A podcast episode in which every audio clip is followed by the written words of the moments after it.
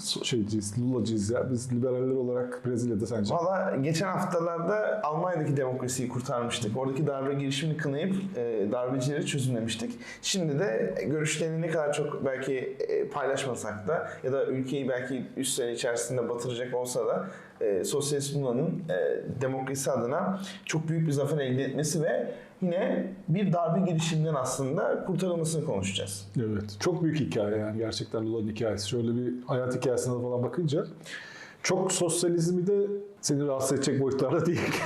Liberalleşmiş bir sosyalist aslında. Hem öyle hem de yani daha detaylarını ineceğiz ama geçen hafta Brezilya'da olanlar pek de normal şeyler değildi. Evet. Ee, ve artık dünyada demokratik kurumlara saygı duyanlarla demokratik kurumlara saygı duymayanlar arasında bir ayrım var. Ve bu ayrım sosyalizm, liberalizm, her türlü ideolojiyi bir şekilde yan yana getirebiliyor. Ki bugün e, Lula'nın e, dem- ta- e, göreve gelmesi ve seçim sonuçlarına saygı duyulmasını en çok destekleyen de Amerika, evet. Biden hükümeti. Yani zamanında darbe yapmaya çalıştığı sosyalist görüşlere karşı Amerika bugün onlara yönelik darbe girişimini kınayarak pozisyon değiştiriyor. Bu çok ilginç. bin dokuz yüz altmış dörtteki darbeyi diyorsun. Evet. Yani Brezilya'daki askeri cuntanın Amerika destekli bir junta iktidar geliyor orada. Yani bu tarihe geçmeden önce en son geçen hafta ne olduğunu istersen konuşalım. Ee, Brezilya'da geçen hafta pazar günü e, Bolsonaro'nun destekçileri ordu göreve pankartlarıyla ve ordu bir an önce müdahalesini Lula'ya darbe yapsın pankartlarıyla e, kongre binasının önünde toplandılar. Zaten onlar seçimden bu yana yani Kasım'ın son haftasından beri Brezilya'da ordu tümenlerinin karargahlarının önünde kamp kurmuşlardı. Evet. Bolsonaro'nun yani seçimleri kaybeden Brezilya Devlet Başkanı'nın destekçileri sağcı Brezilyalılar ve bunların talebi kongreye, yüksek mahkemeye, başkanlığa askerin girmesi, Lula'nın tutuklanıp Bolsonaro'nun yeniden başkan yapılmasıydı. Bir askeri darbe talep ediyorlardı. Kongre binasının içine girdiler. Güvenlik güçleri müdahale etmedi.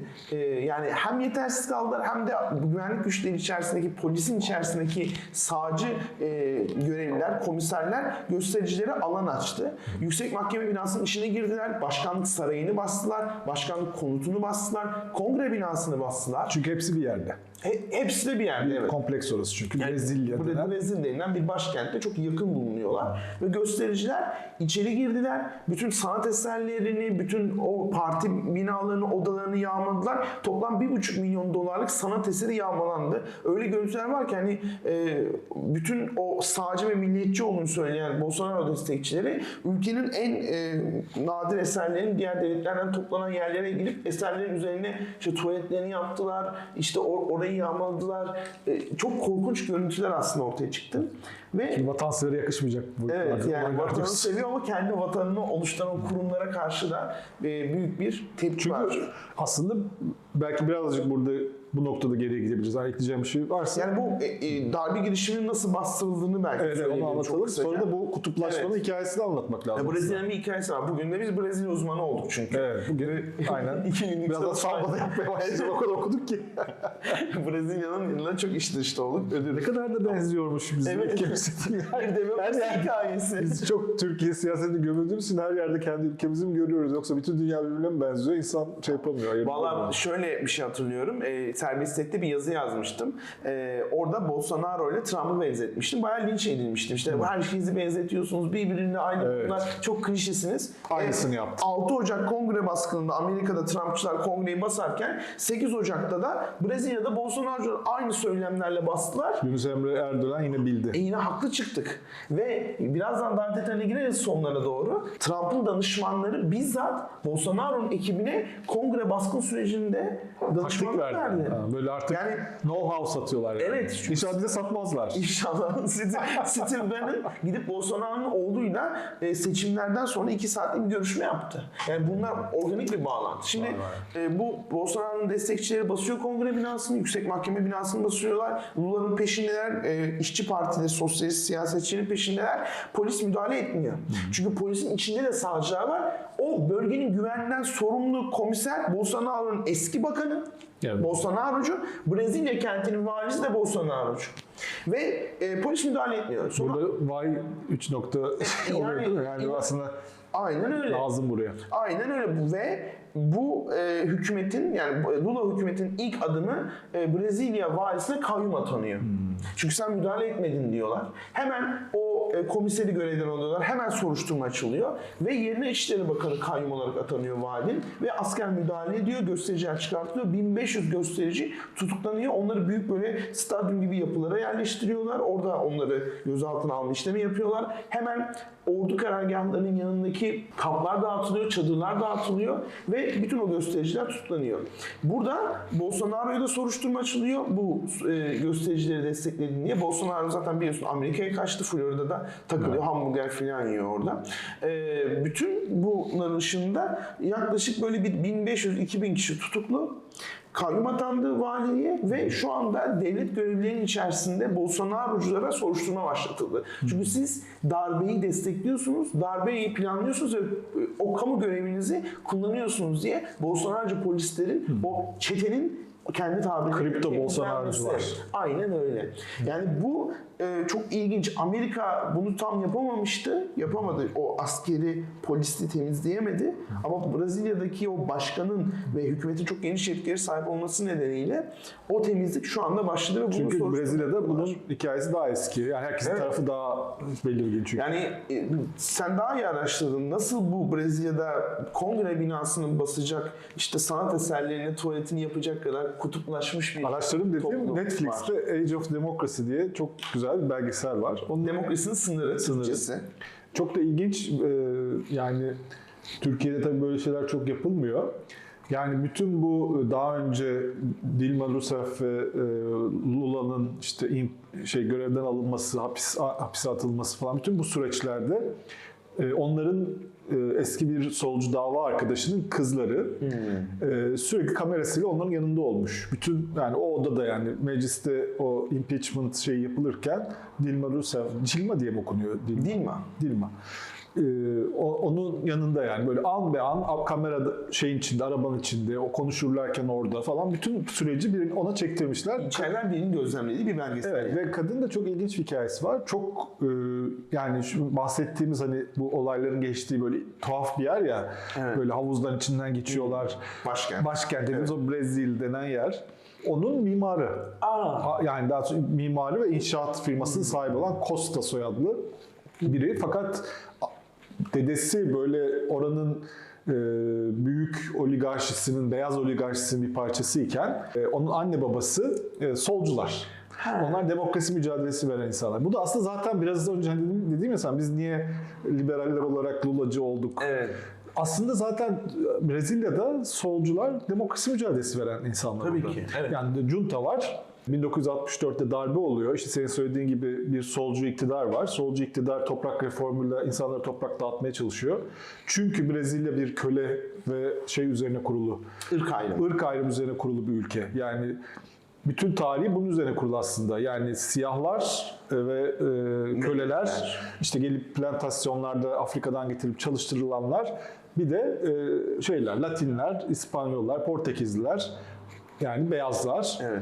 Bunlar arasında bir şey üzerine, gerginlik üzerine kurulu bir toplumdan bahsediyoruz. O yüzden de yani öyle bir zamanlar, öyle tarihlerinde öyle anlar yaşanmış ki ülkedeki e, siyah kölelerin doğum oranı ölüm oranından düşük kalmış. Yani o kadar çok insan ölüyormuş ki o plantasyonlarda. Zaten yerine Afrika'dan yenileri, evet. getirildiği için. Korkunç bir şey yani, işte kahve falan bütün o üretimlerin yapıldığı bir yer olduğu için.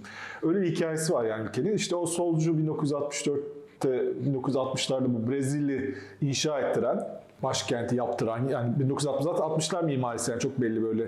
Bizde, evet. Ankara'daki şeylere benziyor ama estetik hali işte böyle bir üç milyon kişilik böyle kendileri sade bir başkent yaptırmışlar. Beyaz. Çok ilginç mesela, ben hani biraz mimariye merak ediyorum. Mesela böyle bir şey var, hani parlamento binası var ya, parlamento binasının bir tanesi kubbe, bir tanesi yukarıya doğru bakıyor. Ha. Yani yukarıdaki şeylerin. Kubbe olan senatoymuş aşağı doğru. Evet. Yani upper şey, sena şey. Diğeri ise lower, yani meclismiş. Yani halka açık bir tanesi. Hı-hı. Onun tasarımı şöyle, çanak gibi. Hı-hı. Diğeri kubbe gibi. Onu bile öyle yapmışlar. Böyle bir ütopik bir şehir yani. Hani o yapıldığı zamanlar için bayağı hani ileri bir şehirmiş bu yapılan şehir. Onun şeyi, işte inşaatçısının çocuğu Costa, Mari neydi? Petra Costa. Petra Costa. Hmm. Petra'da da bunların öldürülen bir solcu liderleri varmış bu mücadeleler. Çünkü bin dokuz yüz altmış dörtten darbeden bin dokuz yüz seksen beşe kadar diktatörlük var. Bizdeki evet. gibi değil yani, bir yıl kalıyorlar gidiyorlar gibi değil. Çok yirmi bir yıl yani inanılmaz ölümler, katliamlar ve bu Bolsonaro'nun temsil ettiği sağcılar da hep bu aslında evet. diktatörlük yanlısı olmuşlar. Hep askeri junta istiyorlar. Aynen. Sürekli darbe istiyorlar. Bak, ayıp olur. değil yani orada. Biz burada ayıp ya. Evet. Mesela ben birkaç tane videolarda gördüm o belgeselde de. Daha önceki eylemlerde de işte Dilma ve Lula karşı eylemlerde de bu evet. arkadaşlar hep gidiyorlar. Asker ne duruyorsun, generaller evet. tam zamanı falan açıkça söylüyorlar evet. bunu. Mesela bu işte Amerika'daki okurken de benim Brezilya arkadaşlarım sağcı olanlar vardı. Adamlar direkt açıkça böyle dersinin ortasında demokrasi, insan hakları konuşurken evet bizim ülkemize solcu iktidara gelmesin, asker darbe yapsın. Daha iyi diyorlar. Çok iyidir filan. O dönemi övüyorlar. O dönemde de insanlar kaçırılıyor, işkence görüyor. Evet. Ve seçim hakkı yok. İnsan evet. seçimi. Yani korkunç yani o dönemin e, o dönemi sahipleniyorlar açıkça. Bolsonaro zaten o yüzden seçildi. Yani o dönemde askerdi ve o asker, dönemdeki duruştum. Generalleri tekrar göreve getireceğim. Oradaki düzen çok iyiydi. Güzel günlerimiz. Evet. Make Brazil Great Again. Yani yine Brezilya o askeri darbe dönemindeki muhteşem günlerine getirdi. Çünkü ama bir güvenlik sorunu var Brezilya'da. Ciddi bir evet. güvenlik sorunu var. Onu da kullanıyor. Yani çok fazla uçurum olduğu için insanların hayatları evet. arasında o tabii bir güvenlik sorunu yaratıyor. Çok fazla öldürme, sokaklarda tecavüz, hırsızlık. Yani zaten çok hani böyle Brezilya'ya falan turistik gitmek isteyenlere hep uyarıyorlar ya, aman dikkat edin, sokağa şu saatten sonra çıkmayın falan diye. O yüzden böyle çok ciddi bir güvenlik sorunu var ve o şeylerin yani o zengin orta sınıf, biraz beyazlar çoğunluğu, onlar alt sınıfların bir şekilde bastırılmasını ve onların çok fazla ortalıkta görünmemesi, onların güvenlik sorunu olduğunu düşünüyorlar. Yani ciddi bir şey sorunu var ve solcuların en önemli sloganı da, mücadele sloganı da şey aslında devrim değil, Cumhurbaşkanı'nı kendimiz seçmek istiyoruz. Yani oy vermek hakkını geri istiyoruz evet. aslında. Aslında o yüzden hani Lula, Dilma Rousseff bunlar yani şey aslında yani demokrasi mücadelesi vermiş insanlar doğru. yani. Yani peki Lula'nın hikayesinden başlayalım. Brezilya'nın bu gelişim, askeri darbe altındaki demokrasi mücadelesinde Lula'nın yeri nedir? Sendika lideri. Hı hı. Gençliğinden yani, yani, şeyde, yani yetmiş dokuzda falan böyle en büyük grevin lideri yani, zaten videoları falan var. Yani Lula çalışırken pres makinesinde işçi ve orada sendikacıyken bir parmağını kaybediyor. Demir çelik ee, sendikası galiba. Evet öyle bir şey, ağır bir işte çalışırken serçe parmağını kaybediyor. Ve Lula zaten seçimleri ilk kazandığında, yani bu en son iki bin yirmi iki Kasım seçimlerini kazandığında demokrasi diye Brezilya bayrağına o parmağını kaybettiği elini bastırıp bayrakta resim vermiş. Brezilya bayrağı da çok ilginç bayrak yani. Evet. Oradaki o ordre progress yani şey... E, düzen ve gelişim. Gelişim. Auguste Comte'un sözü. Aslında evet. on dokuzuncu yüzyıldaki e, bizi de çok etkileyen pozitivizm dalgasının aslında Brezilya'da da krallığın yerine cumhuriyet kuruluyor. bin sekiz yüz seksenlerde, evet. seksen dokuz galiba. Ve orada da bayrak değişiyor. E, orada da Auguste Comte'un ordre progress, o aynı zamanda bize neyi hatırlatıyor? İttihat ve terakki, terakki aslında. Evet. Aynı yani, o da oradan geliyor. Yeni İttihat. Bir de şeyi de çok ilginç. Ben hep merak ederdim. Bu Brezilya bayrağını tamam anladık. Sarılar, yeşiller, onlar bir şey ifade ediyordur. Order Progress'te Auguste Comte. Bir de ama bir dünya var ve üzerinde yıldızlar var. Evet. Değil mi? O çok ilginç. O neymiş biliyor musun? Ben bilmiyordum onu. Neymiş? Tabii bu araştırmalarım sırasında evet. öğrendim. Bilginle beni eziyorsun şu anda. İnanın evet. Devam et. Neymiş abi? E, çalışsaydın dersin. Çok ilginç, bayrak e, yapılırken yani Cumhuriyet ilan edildiği gün Sao Paulo'nun gökyüzü haritasıymış hmm. onun. Çok ilginç değil mi? Çok güzel. Bütün onların yani Sirius, Sirius falan neyse hepsi orada yani, bütün şeyler, yıldızlar. Sonra ama doksanlarda falan birkaç tane daha yıldız eklenmiş ona. İşte hmm. şu yıl, onun tam hikayesini bilmiyorum ama böyle birileri adına he, galiba. Belki Cunta'da hayatını kaybedenler. Evet yani. Öyle dört tane daha yıldız, yirmi bir yıldız olmuş yani ama çok ilginç. Yani o anın gökyüzü şeyini koymuşlar şeylerine. Lula iki bin üçte bitti bilgilerim. Sen devam et. Yok daha var, çalıştım notlarım önünde. Mütevazı olmaya çalışıyorum. Çok beklenti arttırmadan. Lula iki bin üçte başkan seçiliyor. Ee, e, sol Lula ama çok bu mücadele ediyor. Evet. seksende seksen birde kuruyor partisini. Evet. Ee, o zaman daha seçme hakkı yok. İşçi Partisi. Hı hı. Bütün seçimlere giriyor. Yani seçimler başladıktan sonraki seçimlere giriyor. Bak kaç seçime giriyor? Şurada unutmamıştım. seksen dokuzda giriyor. seksende kurmuş. İlk seksen beşte zaten e, diktatörlük yıkılıyor. İlk seksen dokuzda giriyor, kazı kaybediyor. doksan dörtte giriyor, kaybediyor. doksan sekizde giriyor, kaybediyor. Fakat buralarda çok solcu. Yani hmm. o sendika lideri. Bir de öyle çok karizmatik bir adam. Elinde sigarası falan böyle evet. meydanlarda dolaşıyor. Böyle. Yani çok Lula Lula diye daha yetmiş dokuzlarda itibaren bağırılan bir adamdan bahsediyoruz. Yani bu yeni bir adam değil bu. Sendika lideriyken yani efsaneleşmiş birinden bahsediyoruz ama siyasette o kadar şey olamıyor ilk başlarda. Fakat iki bin ikide oluyor. Fakat nasıl oluyor? Biz iş adamlarına da ihtiyacımız var. Bu ülkeyi kalkındırmak için iş adamlarına da ihtiyacımız var diyen bir işçi partisi liderliğine dönüşüyor. Hatta eleştiriliyor bu yüzden de. Sol, kendi evet. sol camiasına da eleştiri alıyor. Halen Lula'ya sen gerçek solcu değilsin diyen yani çok daha Marksistler var. Gidip evet. seçimle gelip bin oy falan alıyorlar o kadar evet. insanlar arasında. yüzde sıfır virgül sıfır beş. Evet. Ama yani o Lula'nın ilk seçimlerinde, iki bin iki kazandığı seçimlerde gerçekten hani tam sol liberal demeyelim ama yine de bir tık daha kendisi hakkındaki endişeleri giderici bir söylemi var. Söylemi var. Zaten ittifak kuruyor. Evet. Ee, bir daha sonra şey yapacak yani onlara ihanet edecek bir bir parti var. Yani böyle daha hani o beyaz oligarşiye yakın sağ şey bir parti, sağ bir parti. Onunla bir şekilde bir tür koalisyon kuruyor. yüzde altmış bir ile seçiliyor yani bayağı bir şey ve tabii çok iyi bir şey dönem geçiriyor. Neydi? Bolsa Familia diye bir hem hem şey yapıyor. Hani hem ülkeyi kalkındırıyor. Yani şey yapmıyor böyle sermaye düşmanlığı falan yapmıyor. Daha sosyal liberal bir politikayla şey yapıyor. Hem de Bolsa Familia diye bir sosyal programla yoksullara otuz dolar veriyor ayda. Hmm. Ve bu çok herkese çok iş, iş şey oluyor. Çok evet. iyi geliyor. Yani böyle İnsanların bayağı hayatını değiştiriyor çünkü çok fakir bir yer yani Brezilya. Yani bizim bizdeki fakirlik falan anlaşılabilecek durumda değil. Yani Hindistan seviyesinde fakirliğin olduğu evet. ülkeydi o zamanlar. E zaten e, Brezilya büyük kentlerdeki o daha gettolarda, daha banyolardaki fark da çok yüksek. Senin hem ırk ayrımı, hem güvenlik açısından hem de gelir adaletsizliği açısından çok keskin bir ayrım var mahalle arasında. Yani bir, bir ortalama Brezilya'da belli mahallelere girmiyor. Hayatı boyunca orada yaşayan insanlarla karşılaşmıyor aslında. Bir de Allah da yardım ediyor. Petrol çıkıyor ülkede. Evet. Daha fazla petrol üretmeye başlıyorlar. Ve ülke on üçüncü ekonomisine dönüşüyor Brezilya. Yani Lula bayağı ülkeyi kalkındıran bir lider oluyor. Ve e, yani şey olduğunda e, görevi bıraktığında e, şey oranı yüzde seksen üçmüş. Onay oranı. Yani yüzde altmış bir ile alıyor. Görevi İşte e, iki bin kaçtı? iki bin onda İki, iki, ikinci döneminde. Evet, evet, ikinci döneminden sonra bu evet. Dilma Rousseff'e bıraktığında yüzde seksen beş oranıyla bırakıyor. O da tabii evet. o şeyle Dilma Rousseff de kazanıyor. Yani şimdi burada şunu bilgi vermek lazım. Brezilya'da bir başkanın görev sınırı şu.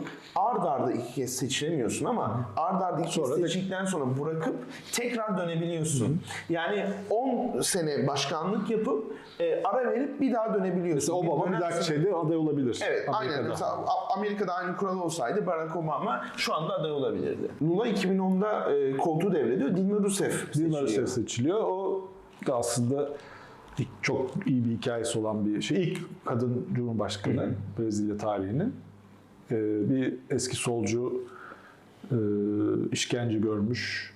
Hatta böyle bir gerilla şeyi de olmuş, dönemi de olmuş bir isim yani. Ve o da tabii Lula çok iyi bir şeyle bıraktığı için ona pozisyonda ülkeyi o da kazanıyor. Evet. Fakat başkan yardımcısı olarak da bu sağcı partinin evet. daha sonra onlara çok büyük ihanet edecek olan Temer evet. bir adam var. Onu, onu başkan yardımcısı yaparak kazanıyor. Zaten onların bir görüntüleri var böyle. Lula, Dilma Rousseff ve Lula'nın eşi böyle kol kola gidiyorlar. Temer de böyle etraflarında yer bulmaya çalışıyor. Kendine çok belli öyle yerden bıçağı sokacak diye. O da eski oligark şeyin devamı olan böyle şirketler, mirketler o şeyin temsilcisi olan bir adam ama onunla ittifak yaparak hatta eleştiriliyor. Niye bununla ittifak yap, yap, yaptırıyorsun diyorlar Lula'ya. Lula diyor ki e, İsa diyor şeye gelse, Brezilya'ya gelse şeytanla bile ittifak yapar diyor. Yani Brezilya böyle bir ülke maalesef diyor. Kazanmak için yapmak zorundayız diyor. Böyle anlamlı bir söz. E, ve aslında en büyük olay iki bin on altıda gerçekleşiyor. Bir tane savcı bu devlet petrol firmalarının ve devlet evet. e, bankalarının parasının Lula'ya aktarıldığını, evet. bütün işçi partisinin solcu siyasetçinin para çaldığını iddia ediyor. Evet. Ama evet. onun öncesinde bir olay var. Esas Dilma Rousseff'in e, yani başarısızlık hikayesi. Ee, hanımefendi bir ekonomist fakat solculuk evet. yani bir yerde bir solculuk yapayım diyor. Yani aslında iyi götürüyor ülkeyi ilk başta. Onun da approval rate'leri yüksek. Fakat diyor ki bu faizler çok yüksek. faizleri düşürün diye bankalara baskı yap, yapıyor ve ekonomiyi mahvediyor. Yani bu hikayeyi biz biliyoruz. Allah Allah. Biraz ya ciddi ilginçmiş yani. Ama olsa olduğu kadına yaptı da bizde ne adına yapıldığı belli değil. Ee, ve mahvediyor ekonomiyi gerçekten. İnanılmaz bozuluyor her şey ee, bu baskı şeyiyle. Bayağı işsizlik oranları artıyor, fakirlik, işte fiyatlar, enflasyon yıkılıyor yani şey. Çok ve büyük bir rahatsızlığa neden oluyor bu. Hatta e, iki bin on üçte tam biz burada gezi olayları olurken Brezilya'da olaylar vardı. Hmm. Brezilya'daki olaylar e, bu ekonomik darboğaz nedeniyle iktidardaki Dilma Rousseff ve İşçi Partisi'ne karşı bir ayaklanmaya dönmüştü. Anladım. Yani işte galiba otobüs fiyatları mı arttı? Oradan başlıyor. Evet, gençlerin şey, olduğu yani. Bir şeydi. Aynı yani çok benziyor yani bizim buradaki şey olaylara. Bizdeki ekonomik şeyi çok yoktu. Çevre evet. şeyle başlamıştı. Orada ekonomik şeyle olan. Ama hükümete karşı ve artık İşçi Partisi'ne karşı ve Dilma Rousseff'e karşı büyük eylemlere dönüyor bu. O da bunun üzerine, hani senin şeye bağlamak için söylüyorum. Ee, bunun arkasında işte küresel güçler, evet, Amerika var. Amerika, Globe, Globe T V diye bir şey evet. var orada böyle yani bizdeki ana akım medya, evet. hani ne bileyim Aydın Doğan medyası eski. Evet, medya taykunları falan onları evet. suçlamış. Onları suçluyor. İşte Twitter, şunlar bunlar organize ettiler. Yani suçlamalar, biz, suçlamalar da bizdekine evet. benziyor. Ve onun üzerine el yükseltmek için diyor ki ben bu yolsuz ekonomiyi şey yapacağım, düzelteceğim diye evet. bir yolsuzluk ekleri. Evet, özel bir yasa geçiyor. Yasa Şimdi geçiyor. Bu evet. geçilen yasaya göre siz e, hakkınızda bir mahkeme e, yolsuzluk yaptığınıza hükmederse ve size ceza verirse siyasetten e, men ediliyorsunuz. Ama dünyanın her yerinde bu tür yasalarda o hakkınızda verilen hükmün kesin olması, nihai olması aranır. Yani e, temyiz, istinaf, yüksek mahkeme veya Türkiye'de olduğu için Anayasa Mahkemesi falan bunu bozmaması gerekir. Ama e, Brezilya'da bu kadar bu popülist bir ortamda geçen yasa tasarısına göre işçi partisi diyor ki hayır, ilk derece mahkemesinin verdiği o geçici evet. karar yeterli. O mahkeme karar verdiği anda evet e, sen siyasetten men edilirsin. Ve bu da ama onu vuruyor işte. Onu Şimdi vuruyor. Şöyle bir şey de ekleyeceğim. Brezilya'da da e, bazı eyaletlerde yargıçları eyaletin valisi atıyor. Savcıları, yargıçları. Eyaletin valisi de bir siyasi parti üyesi, halk seçiyor. Evet, evet. Yani tamamen siyasi yargılamayla birisi hakkında yolsuzluk hükmü verip onu siyasetten men edip siyasi yasak vermeye bir yol açılıyor. Yol açılıyor. Bunu fark etmiyor işçi partiler ve kutlamayla evet işte temiz Brezilya, Brezilya bağırsaklarını temizliyor gibi tarzında bir aslında havayla bunu evet. e, ve Güney şeyde Güney Brezilya'nın güneyini senin tarif ettiğin gibi bir savcı, böyle Amerika'da eğitim görmüş. Evet. Moro'ydu galiba. Sergio Moro. Sergio Moro değil, savcı, savcı çıkıyor. Savcı çıkıyor. Çıkıyor ve e, bir e, carwash Aynen. diye bir Arabayı para yıkıyor. Aklama Hı-hı. şeyiyle Petrobras neydi Petrobras Petro e, Petro e, Petrobras evet Petrobras, Petrobras. E, Brezilya petrol şirketiyle Hı-hı. bağlantılı iş adamları ve siyasetçilerin içinde olduğu bir yolsuzluk şebekesine operasyon başlatıyor. Evet, paket halinde bütün siyasetçiler e, bunun içine var ama en baş hedef bir sonraki seçimlerde yani bu iki bin on sekiz seçimlerinde aday olmasını planlayan eski devlet başkanı Lula da var bunun. iki bin on yedi evet. evet. iki bin on sekiz seçimlerinde aday olmayı planlıyor Lula. Ve, ve buradaki savcılar gerçekten senin tarif ettiğin gibi bayağı böyle çıkıyorlar. Basın toplantıları evet. düzenliyorlar. Konuşmalar yapıyorlar. Evet. Bunları destekleyen mitingler yapılıyor. Aynen. Moro, Moro diye. Savcılar bir siyasi figür oluyor. Figür oluyor. E, ve e, bu savcı e, Lula'nın bu e, devlet şirketlerinden işte bu Petrobras gibi ve başka diğer devletin payının olduğu şirketlerden para çaldığını ve kendi kişisel evini bunlarla renove ettiğini iddia ediyor. Ama bütün bu süreçte bu iddia doğru olsun ya da olmasın savcı e, tamamen siyasi sayıkla hareket ediyor. Bunu Intercept adındaki bir Amerikalı medya organı gazete e, ortaya çıkardı. Bütün Telegram'dan mesela konuşuyor. Bak bugün bu kararı verirsek e, Lula'nın adaylığı engellenir. Evet. İşte, e, bu basın açıklaması bu tarihte yaparsak kesinlikle savcı adayın kazanmasını sağlarız deyip bu e, Lula'ya çok hızlı bir şekilde siyasi yasak e, verilmesini sağlamaya çalışıyorlar. Dilma Rousseff bunu engellemek için Lula'ya dokunulmazlık vermek istiyor. Bakanlık yaptı. E, Chief of Staff dediğimiz bu işte evet, e, özel kalem müdürlüğü gibi bir e, pozisyonu vermeye çalışıyor. Atıyor. Yüksek mahkemede yine siyasi bir kararla hayatiye mahsunu yargılamayı engellemeye çalışıyorsun. Ve onun telefon diyor. Kaydı yayınlanıyor. İllegal olarak telefon kaydı kaydedilmiş. Dilma Rousseff'le Lula arasında. Evet. Dilma diyor ki gönderiyorum sana diyor, evet, kağıtları diyor. Çünkü Lula e, bu operasyonda önce ifadeye çağrılmadan gözaltına alınıyor. Evet. Normal ifadeye çağrılması lazım. Yani ifadeye çağrılsa, evet, gidecek. Fakat bunu bir siyasi şov olduğu işte için evini gidiyorlar, arıyorlar, malıyorlar. Destekçileri de bu sırada hep sokakta. Sokakta. Evde, ona karşı olanlar da sokakta. Evet. Bir de bu arada bir de iki bin on dörtte tekrar Dilma Rousseff seçimlerde giriyor. Az farkla kazanıyor ve şey, rakip reddediyor sonucu. Bir de öyle bir durum, evet, da var orada. İşte diyor ki ben diyor bir partiye karşı değil, bir illegal örgüte, evet, karşı, yani bir kriminal örgüte karşı pardon, evet, seçim kaybettim diyor ve seçim tanımıyor ve eylemler, protestolar falan oluyor. Bu sırada dil, şey Dilma için e, şey sokaklara Lula mitingler yapıyor ona destek için falan, böyle bayağı karmaşık bir dönem, evet, yaşanıyor ve bu sırada da böyle bizdeki, yani yine iki bin on dört düşün bak, iki bin on dörtte evet, de bizde operasyonlar oldu. Orada da böyle savcılar üzerinden işte kasetler, illegal dinlemeler, bu yayınlanıyor. Mesela kasete çık, yani konuşmanın yapılmasından birkaç saat sonra Globe T V'de yayınlanıyor bu ses kaydı. Evet. Büyük kıyamet kopuyor tabii. Nasıl gitti buraya? Savcı diyor ki bu düşünce özgürlüğü. Bu da bu Sergio Moro da öyle bir savcı ki adam kanuna aykırı bir şekilde mesela bütün herkesin telefonunu dinliyor. Aile üyeleri, evet, evet, falan o, evet, sor, iddianamenin kapsamını genişletiyor ve bu adamın tarzı ve onları siyasetçilere yolluyor. Yani ses kayıtlarını siyasetçilere yolluyor ve en önemlisi burada F B I da Lula hakkındaki soruşturma hakkında e, kasetleri talep ediyor. Evet. Soruşturma evrakını talep ediyor ve F B I'ye yollanıyor. Yani o sırada F B I ve Amerika'da bu soruşturmaya dahil olmaya çalışıyor. Ve bu yüzden de o Dilma Rousseff'in Amerika bize darbe yapıyor söylemi buradan kaynaklı aslında. Burada en kritik mevzu ise Bolsonaro e, o zamanlar aday olmaya, zaten çok e, uzun süredir meclis olan bir siyasetçi. Evet. Hep askerleri öven, işte o sağcı milli. Bayağı manyak bir siyasetçi. Öven, manyak halleri, bir siyasetçi. Hallerinden. Ama giderek ana akımlaşıyor.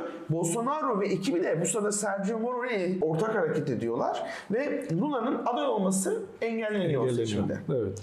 Ee, ee, yani orada mesela bu impeachment şeyi de var, bu Dilma Rousseff'in görevden alma oylaması var. O da çok ilginç. Mesela şey, herkes geliyor işte evet ya da hayır, işte ne şey yapacağını geliyor mikrofonda. Tabii sokak, yani meydanda evetçiler ve hayırcılar böyle, evet, aralarına bir çit çekmişler. Parlamento içerisinde insanlar ellerine pankartlarla milletvekilleri, evet, birbirine sal. Bir de meclis düşün. Mecliste bir kürsü var. Evet. Onun görüntülerini, yani o belgeselde mutlaka izlesene, çok acayip bir şey. Her milletvekili gelip orada evet mi hayır mı, evet, bir gerekçeyle açıklıyor. Ama bağırmalar, sloganlar, küfürler, inanılmaz şeyler. Etrafında da bir sürü insan, ya ona hakaret eden, bağıran, böyle bir ortam düşüyor, korkunç bir ortam. Orada bir tane bunların işte o Temer'in ihaneti burada başlıyor o şeyde. Hı hı. Yani o parti, yani İşçi Partisi'yle ittifak yapan P D S B diye, evet, giden parti, sağcı parti, Temer'in partisi.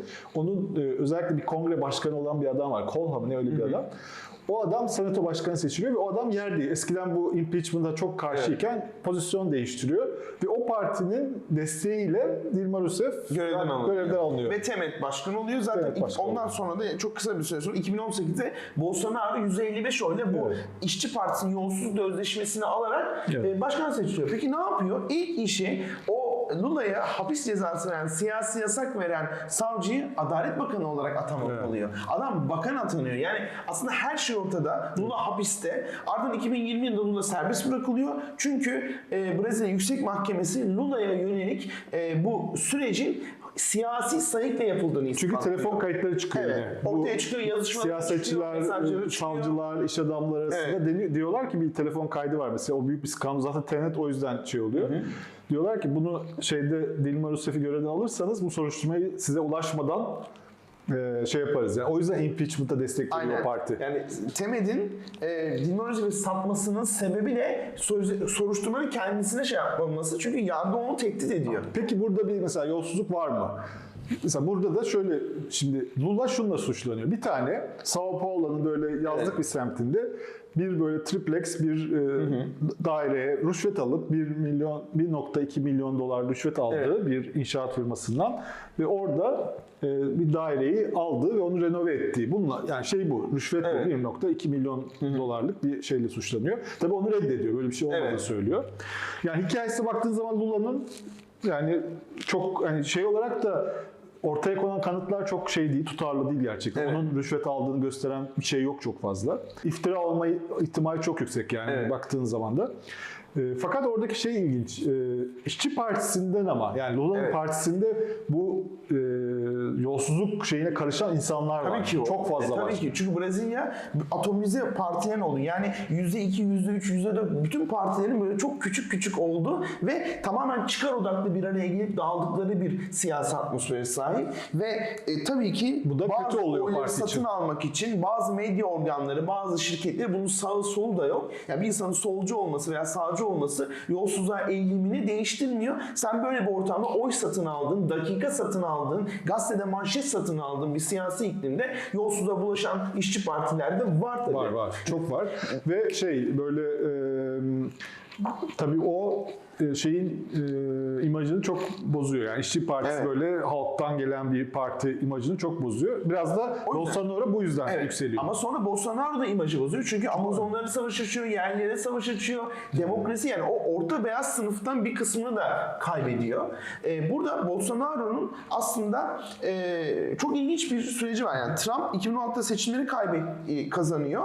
iki bin on sekizde Bolsonaro Trump'ın kampanyasına entegre olarak onun aynı söylemlerini kullanıp seçimleri kazanıyor.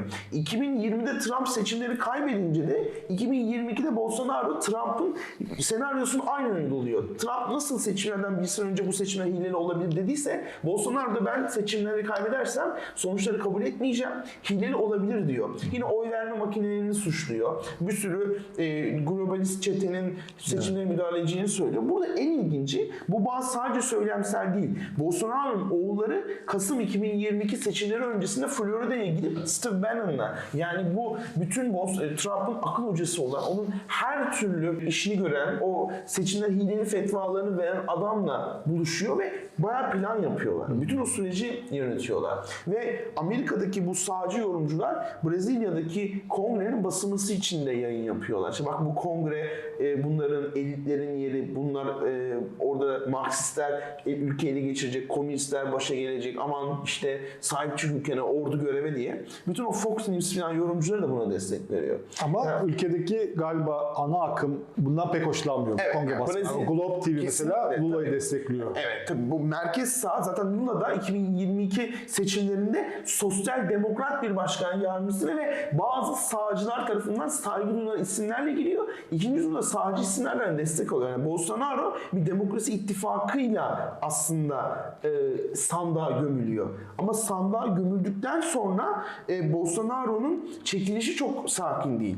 Adam ülkeden kaçıyor, yargılanmaktan korkuyor. Bir yandan e, destekçileri kongreye basıyor, ordu göreve. Mesela Bolsonaro'cu generaller ne yapacak büyük bir soru işaretiydi.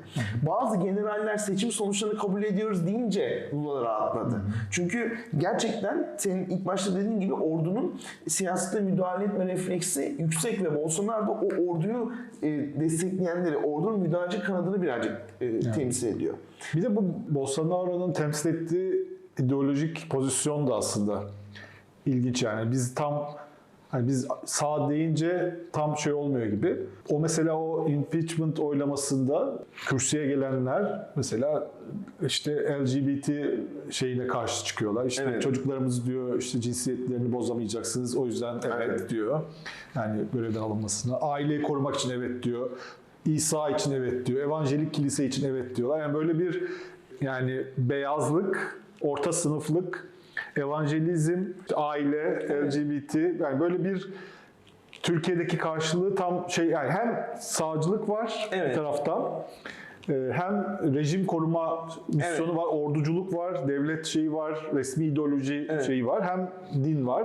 Böyle bir karışım. Aslında yani Türkiye'deki karşılığı da bunun yavaş yavaş oluşuyor. Dünyadaki bu gelişimler ve değişimler ve insan hakları kanunun gelişmesine karşı reaksiyonel bir korumacı tutum. Aile aslında şöyle işte aile, ordu ve devlet. Yani e, bu üçünün zaten askeri junta yönetimi de işte aile, daha muhafazakar bir aile, güçlü güçlü ordu, e, güçlü devlet. Bunun devamı aslında. Geçmişi ve askeri cüreteye dayanmaları da bu şey.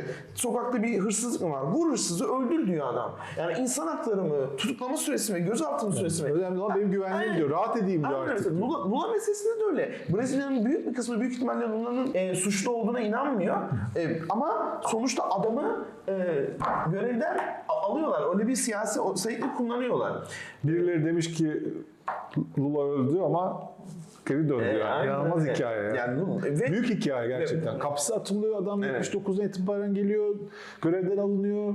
Sürekli mücadele ve iki bin yirmi üç yılında tekrar oraya geldi. O yüzden biz Lula'cıyız. Evet, burada oturmuş iki liberal Lula'yı övdük. Ama artık dünyada böyle bir ayrım var. Yani artık sosyalistmiş, bilmem neymiş, sağcıymış, muhafazakar. Bundan öte demokrasiye, seçime, kurumlara sahip çıkanlar mı demokrasiye saygı duymayanlar mı? Yetmez ama evet. Bizim pozisyon. Yani, zaten şu anda Lula'ya oy verenlerin bir kısmı bunu diyerek. Evet, Lula bizi tam temsil etmiyor ama demokrasi için oy veriyoruz diyor. Çal o zaman şarkımızı tekrar. Onu da bitirelim.